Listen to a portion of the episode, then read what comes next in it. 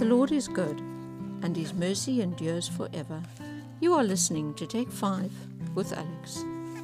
This morning I'm going to treat you to some of Eddie Askew's writings. This piece is called Fighting Hate with Love, and the scripture comes from Ephesians 2, verse 13 to 20. Anyone who watched the fictional TV Cops and Robbers series, Hill Street Blues, will recall that it was rough and tough but more honest than many other similar programs. People talked true. They were seen as human and vulnerable, reaching for the right, often failing but always hoping. I remember one program ended with the successful capture of a group of vicious young men. One detective was happy. That's that, he said. We've nailed them. The other detective saw deeper, anguished he replied, Yes, but where do you put the hate? What was he to do with the violence of his own feelings towards the criminals, or to the society that produces them? What was he to do with the anger, the hurt that was pulling him all ways? Isn't that a key question for any human being to ask? We hide the hate, the anger, perhaps religious people especially. We gloss over it, hoping it'll just go away. But it's still there, in me anyway.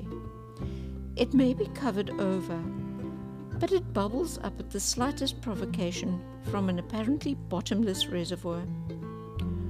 Where do you put it all? The answer's in Paul's words For he, Jesus, is himself our peace he has made the two one, and in his own body has broken down the enmity. That's Ephesians 2, verse 14 in the New English Bible. But I still have a problem.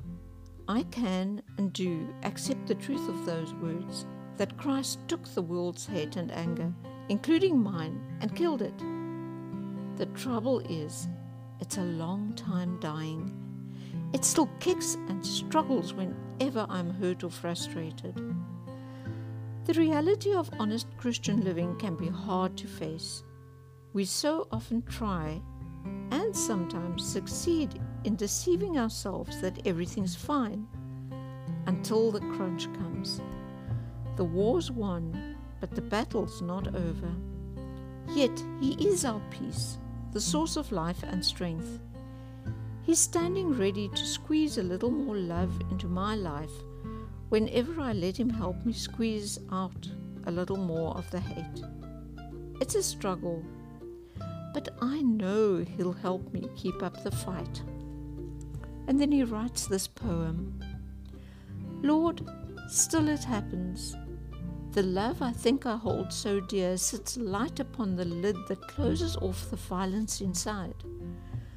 With each new provocation, real or imaginary, it bubbles up, explodes the cover of my self control. My life a killing ground where anger rules, walks unconcerned over the bones of good intentions, half buried in resentment's mud. The tension stretches taut to breaking point until I look to you no hope within myself.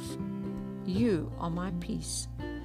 The affirmation that I make, I make in faith that slowly it may reach reality. I'm not there yet. You've won the war, but each small skirmish still has the feel of battle. Give me the courage, Lord, to follow through the war within myself until the enmity is gone until I stand in peace, the flak jacket of conflict thrown away and clothed in love.